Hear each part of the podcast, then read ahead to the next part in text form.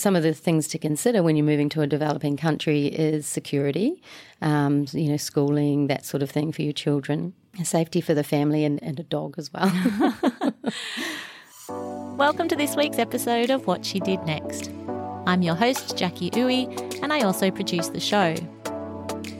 In this series, we talk to women across different industries about a big career or life change they made, how it came about, and where it took them next. The idea of packing up your city life and moving to Fiji sounds pretty idyllic.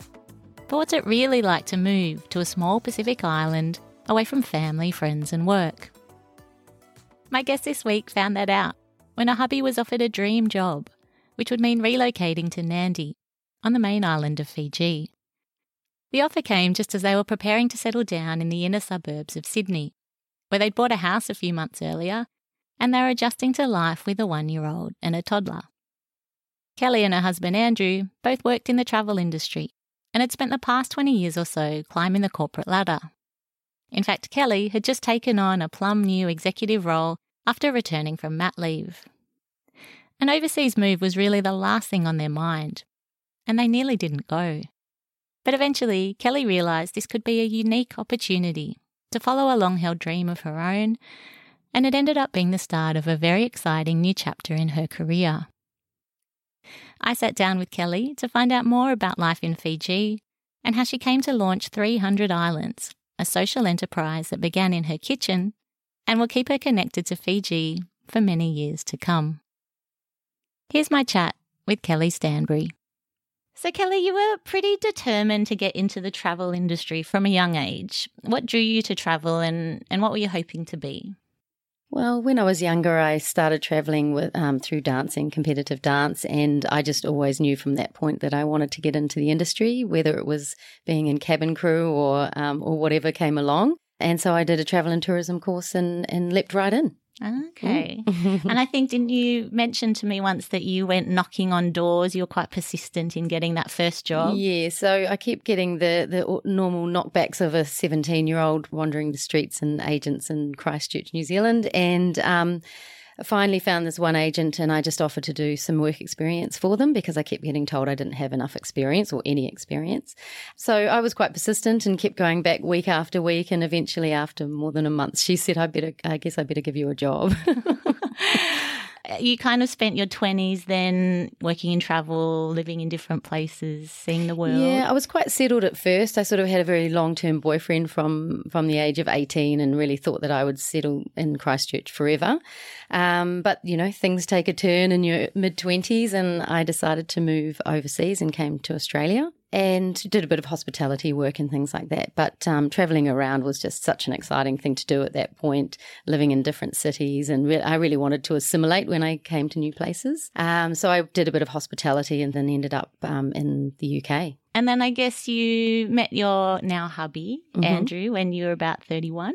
Yes. And he was also working in travel. Yes. Were you still sort of adventuring around at that time or had your your focus shifted when it came to work and travel and those Well, after yeah, after a few different moves, I'd lived in uh, like I said, I'd lived in the UK and then decided when I left the UK to move back to Australia, um, being sort of the biggest um, cities in the southern hemisphere and came to Sydney, um, which has ended up being my full-time home.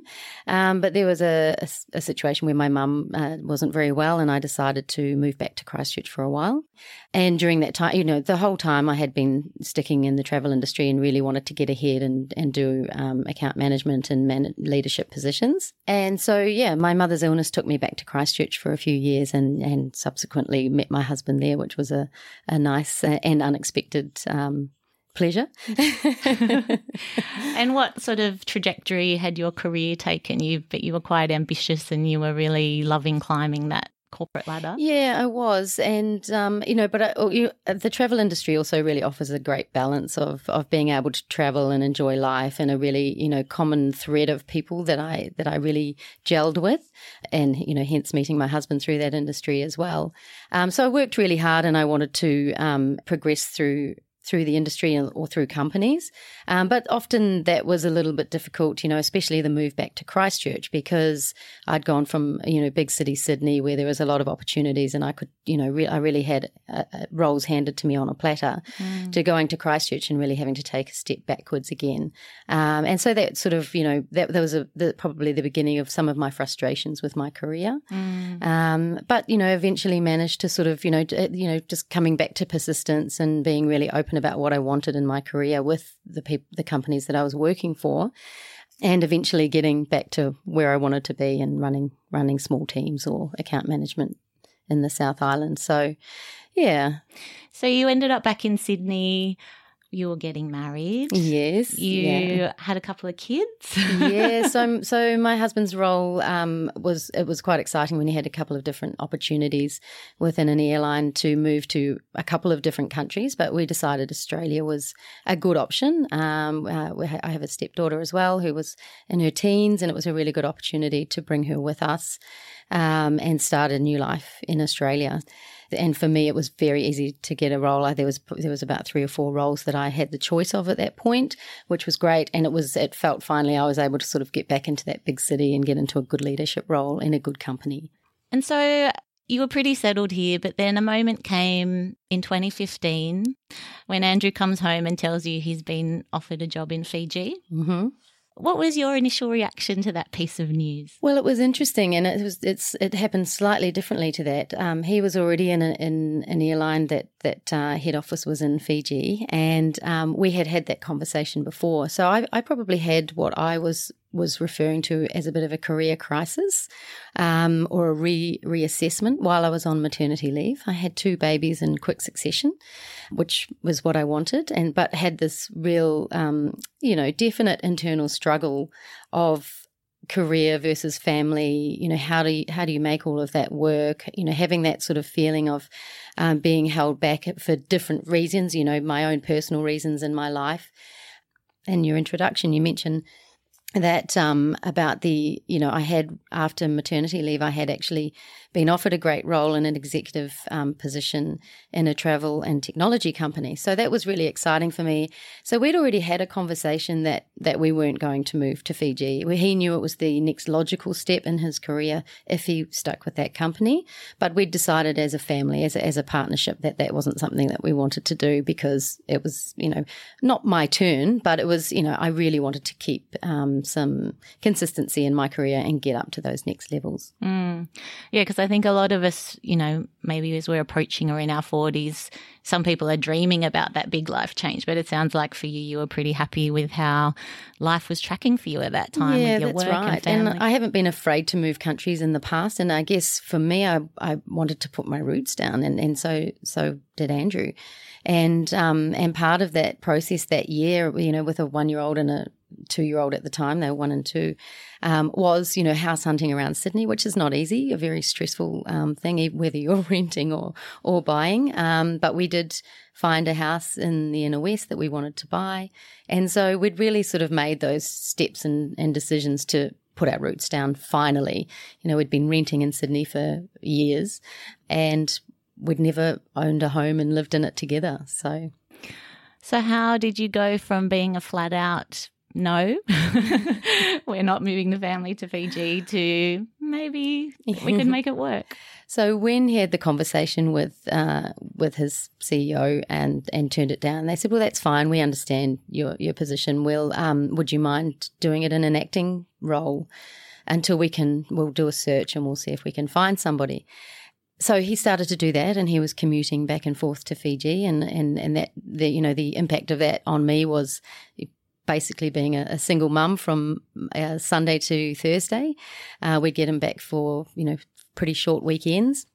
And, um, but whilst he was doing that, he was he was loving it, and I could see he was loving it, and it was um, really good to see. And he was learning a lot and enjoying the role, and and we were making it work. But the role got offered again, and at that point, um, you know, we just decided that it was, uh, you know, why not? Mm.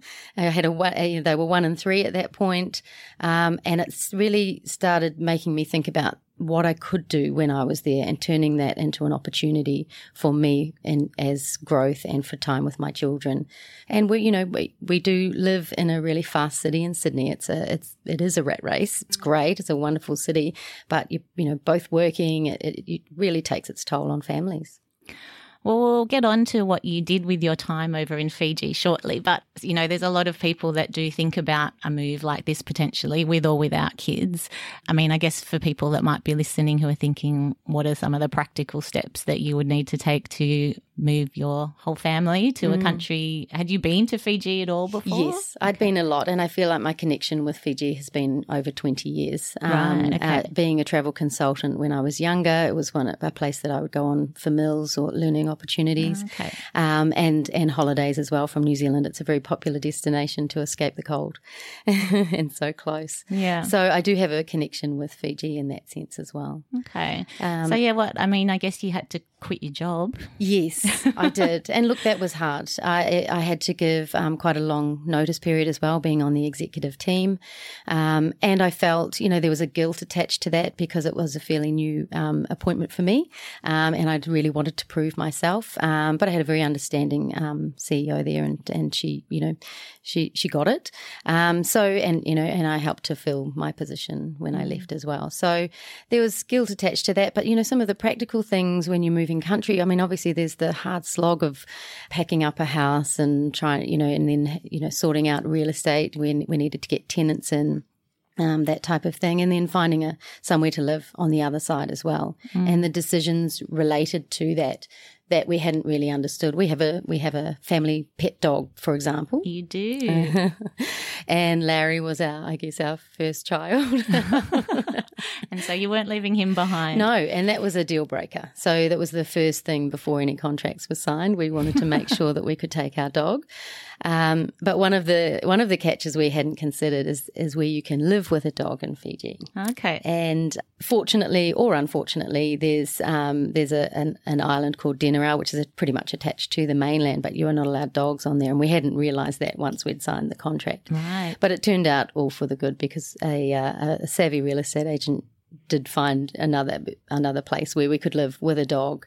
Um, and look, so, you know, things. Some of the things to consider when you're moving to a developing country is security, um, you know, schooling, that sort of thing for your children, mm. safety for the family, and, and and a dog as well. Let's move to you know you you're arriving in Fiji. So you what had been the sort of time frame from when the decision to go came about to when you got on the plane? Uh, it took about four months. Okay. Yeah, yeah. You arrive in Fiji. Did the four of you land together? Uh, yes, Andrew came back and flew back with us so that we arrived all together. Do you remember how you felt on that first night in your new home?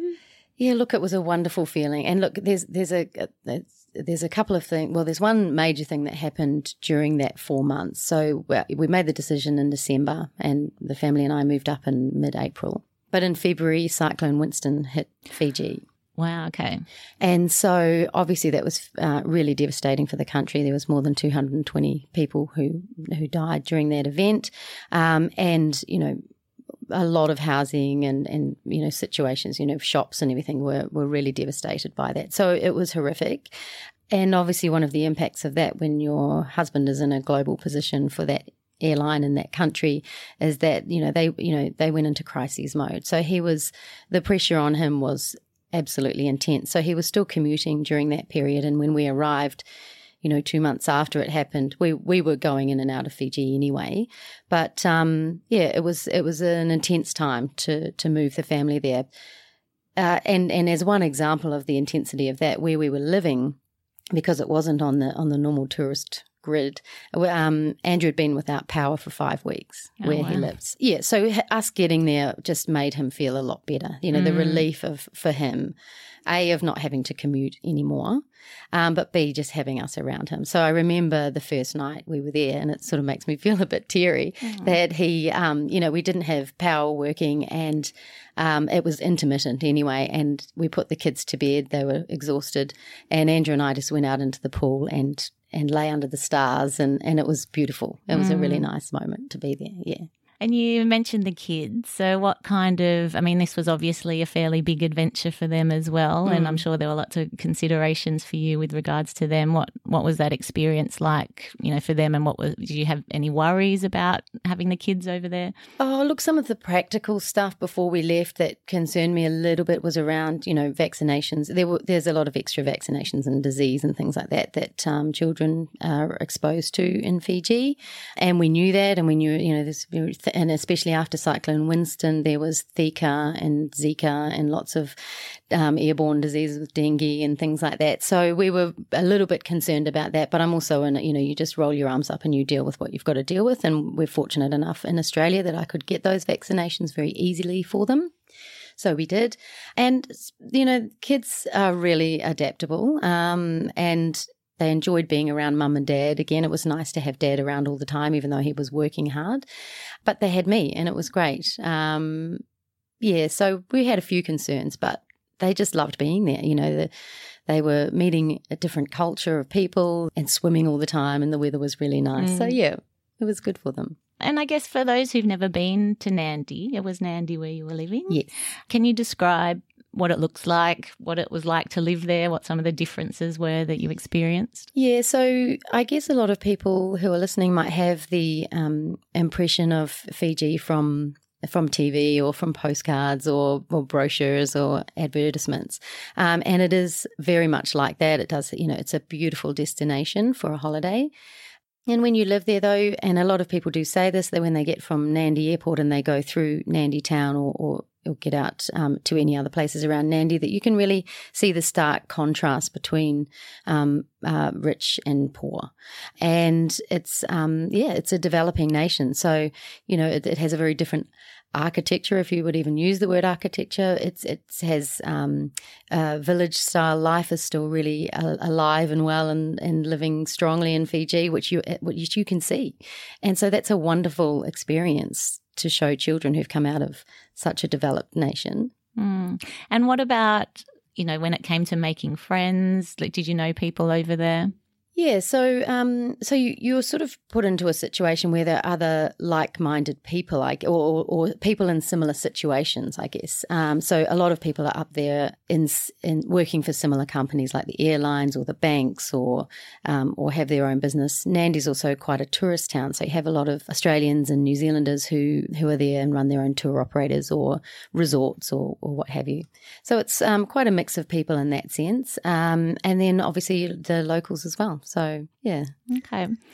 And now for you, you weren't allowed to work while you were living in Fiji and you weren't even allowed to volunteer, is that right? That's right. So Fiji is very protective of, of its work uh, force, which I completely understand. And um, so there is the yeah it's very difficult to work, get work permits and the expats you know there's a process to go through when expats do get appointed into roles to ensure that um, that they're not taking roles from locals so I, I really admire that but that obviously, you know, sort of creates a a pool of people who who, who are not working, and um, and that's fine. That's that's quite suitable for some people. I guess for me, I was a little concerned about that. For me, I like to be kept busy, but what I wanted to do was what I did do was sort of sit down and and think about some of the things I'd been wanting to do over the last few years that hadn't had the chance to do because you're a working busy mum. And I guess you had been working in some pretty high flying corporate roles. So mm. even though that idea, I mean, I think a lot of us love that idea of having three years to not have yeah. to work, but that must have been quite a big shift for you. Yeah, it was a big shift. And um, look, you know, when I say I like to be kept busy, I'm also quite good at relaxing. I don't mind taking time out and lounging by the pool and, and, catching up with friends and going on holidays and stuff, of course.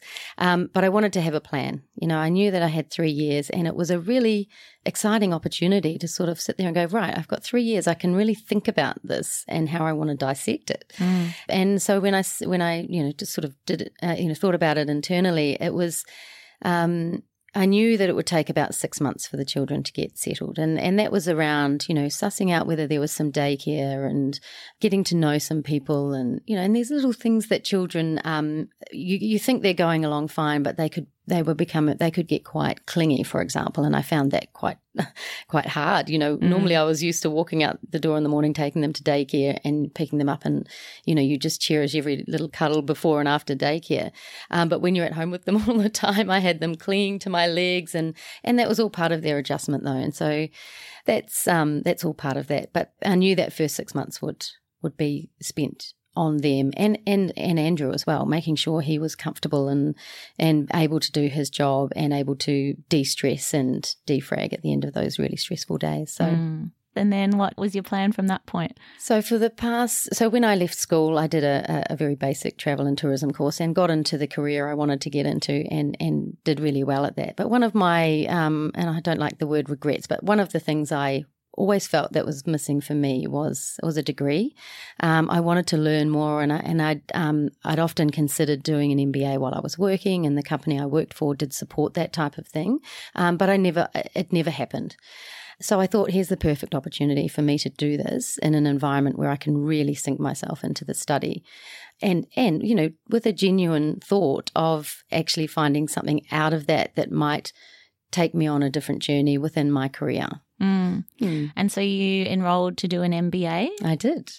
I did. And look, I um, I did look around at the different options, but an MBA just felt the most suitable for me uh, with the leadership experience I had, and they they meet, they tested um, my experience, and and so I got approved for the MBA, and I did it. It was from a school here in Australia, in South Australia, and it was a fast tracked MBA, so it meant and I, I, sort of took a I took a, a corporate approach to it, I guess, um, for someone who's living on a remote island. I would drop the children off to daycare in the morning and then come home and spend all day doing my study. And um, one of the challenges was being so remote and not being in an office anymore and having those people to talk to, bounce your ideas off, etc. So partway through the MBA, I started um, really utilizing my time and decide, and and it, in, in the end, it helped me to broaden my network. I started interviewing people in relation to the subject I was doing. And um, I chose with the MBA to do entrepreneurial management because throughout my roles in, in the corporate travel side of things, I'd always been quite entrepreneurial and launched new tech products or, um, or, or modules or things like that. So I really wanted to expand on that a little bit more and see if, if I had it in me to start something myself. And you did start something else. So can you tell us a little bit about what uh, your MBA led to? Yes. So so during the MBA, I really wanted to step outside of my comfort zone. And so, sure, some of the subjects I did when it came to I think the operational or leadership, I, I would use examples from my more than twenty years in the corporate in corporate travel side of things and leadership. Uh, but when it came to the, uh, you know, a lot of the elective subjects, I really wanted to step outside of my comfort zone. And so I started looking, you know, I, was listening. I'd been in Fiji for a while at this point, and I was listening to what was happening around with um, in, in agriculture. Agriculture and tourism are the two sort of key economic drivers in Fiji. And I really started hearing that there was an abundance of ginger, for example, but lots of things that farmers really struggled to sell their produce. And Fiji has a very high quality of produce as well, you know, really good growing conditions for lots of um, exciting and exotic um, produce. So the first thing that started happening was I started making things at home. One of my other goals while I was in Fiji was to get back to basics. And oh, being a developing nation, you kind of need to do that anyway. So I really wanted to cook more and be, you know, be more sort of, you know, live the good life where you're creating things from scratch. So I started making this just in my kitchen, a, a um, ginger liqueur. Mm. Um, and then, you know, things evolve when you're studying. and I started learning uh, and learning about social enterprise as well and how you can. And I, I was really taken by that because you know, there's, the, I believe, uh, you know, and, and, and certainly learned that there's a way that you can create business that has multiple wins for everybody involved in the supply chain. And it's okay to be a for profit and do that.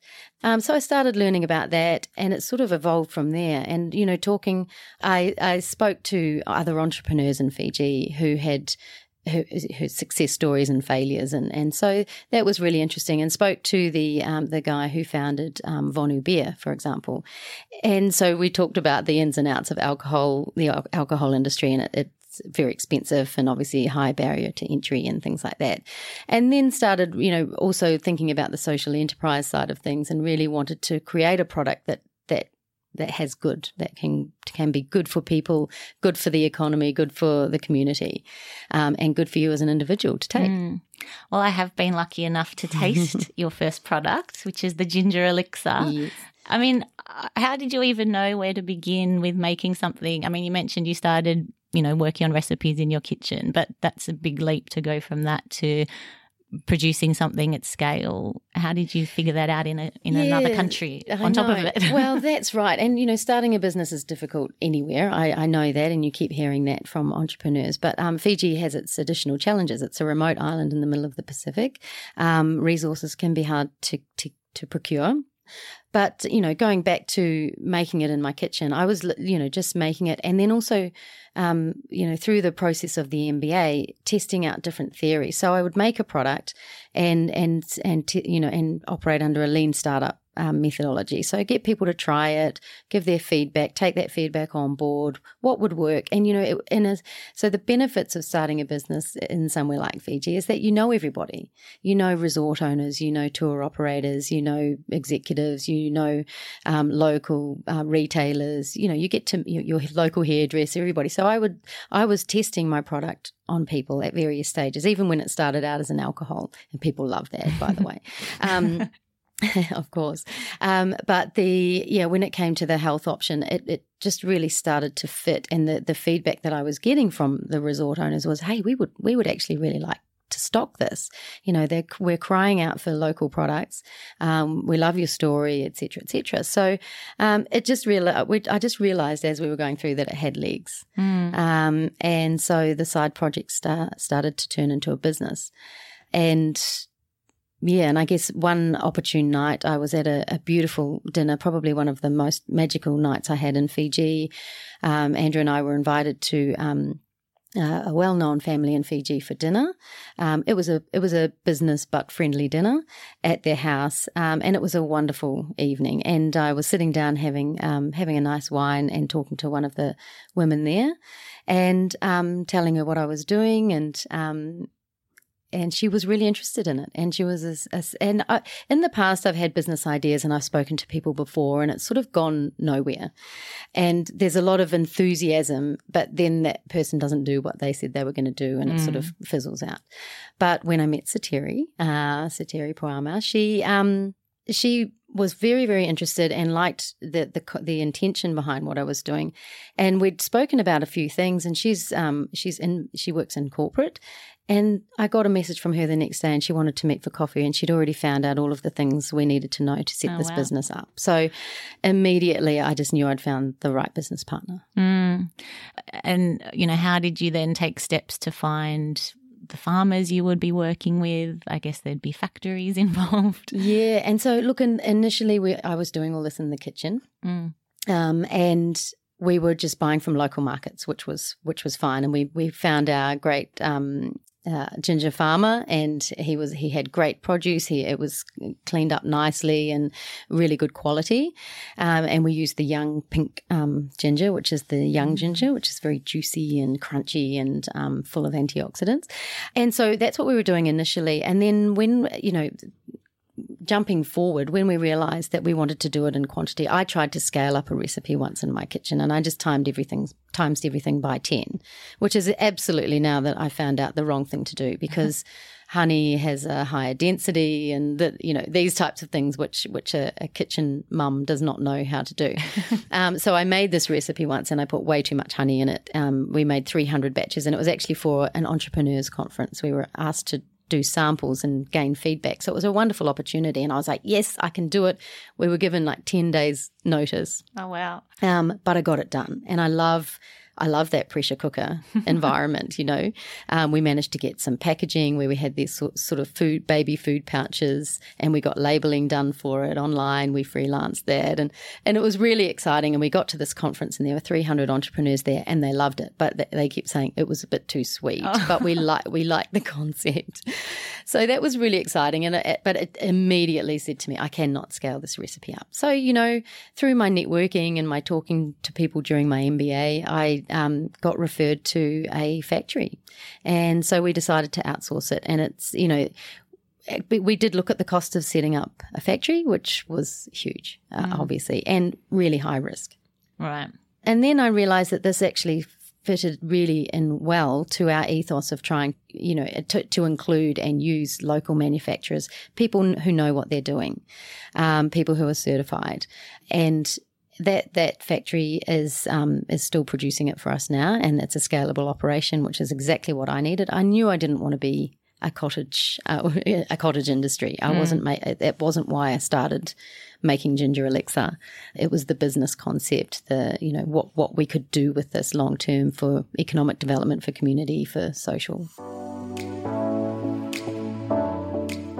So that's pretty exciting. You turn up in Fiji three years earlier as a travel industry executive. And by the time you were drawing to a close, your three years there, you'd pretty much launched the business. Yes. So we sort of, um, you know, we, we got to market, it's, it's a year, a year ago today, actually. And because of the, the, the restrictions or the limitations on resources there. We found it very hard to get bottles or, or packaging in Fiji. And so we decided to come out with, with an MVP. And the MVP was a two and a half litre pouch that the, um, that the factory could already provide us with. They had it there anyway, so we just created some of our own labeling, and um, and we we got that, and it actually, you know, turning lemons into lemonade, it actually became a really um, big part of our strategic plan, which is um, which was to get into the resorts. So it allowed us to get into the resorts for them, to, and it's a very versatile product, so they can use it for cocktails or lattes or what have you. And so we we did that, and our because our bottles didn't actually turn up till this year. Right. So it's given us two opportunities to sell. So we've got hosp- um, the hospitality side of things, and then the retail trade with our bottles. So, yeah. yeah. You've been back in Sydney close to a year now, about mm. around about a year. I mean, given your initial hesitancies to move to Fiji, how did you start to feel about coming back? Well, interestingly, I started to have apprehension about moving home because things were ramping up and we would literally um, had some great success stories of selling into resorts in um, in Fiji, and that was my side of things. You know, Soteria is um, very administrative. She's done the business setup, registration, that kind of thing. I'm more frontline. I like doing the sales, and I would run around with um, sampling and get people to try it. I would, you know, present at. Um, we would support a lot of charities up there with with uh, welcome drinks and things like that, so we could get our name out there. So I started to feel really apprehensive about leaving but the contract was coming up 31 December, and Andrew was ready to to move. So we um, we made the move back, um, and it's, I've just been absolutely delighted about what support there has been in Australia for small business um, related to the Pacific. Okay, which is um, which has been quite a surprise for me. So um, I knew that I could make it work. I go to back to Fiji once a month, which is, I, I, I remember saying to myself um, while I was living there, I really, I have feel a strong connection to this country, to the people, and the the country itself, and I wanted to keep a piece of Fiji in my pocket, and I didn't really know what that meant, and I really feel like I've achieved that. Mm. By starting this business, and look, we're still very much in early stages, but um, you know, being able to go back once a month and keep developing the business idea um, and keep developing our partnerships over in Fiji. And um, whilst being here and, and going back and forth, we, we were really delighted to get our bottles delivered in February. And by April, we were actually on the shelves in duty free in Fiji, which was really exciting for wow. us. Mm. So clearly, the business is a success so far, and you're hoping to take it further but I guess just on a personal level, was coming back here, did you experience some kind of reverse culture shock? Yeah, look, um, there was, it's actually been a very positive move back. I, as I say, I had the apprehension. I knew I was going to miss my Fiji friends, my Fiji community, and I do. But I've realized that Sydney also has a small village um, mentality as well. And, and I'm in the inner west and I have a great community experience there. The children have made a really good transition to their school. Um, now, remembering that they were one and three when we went up there, they, they felt that they were Kaiviti, they were Fijian.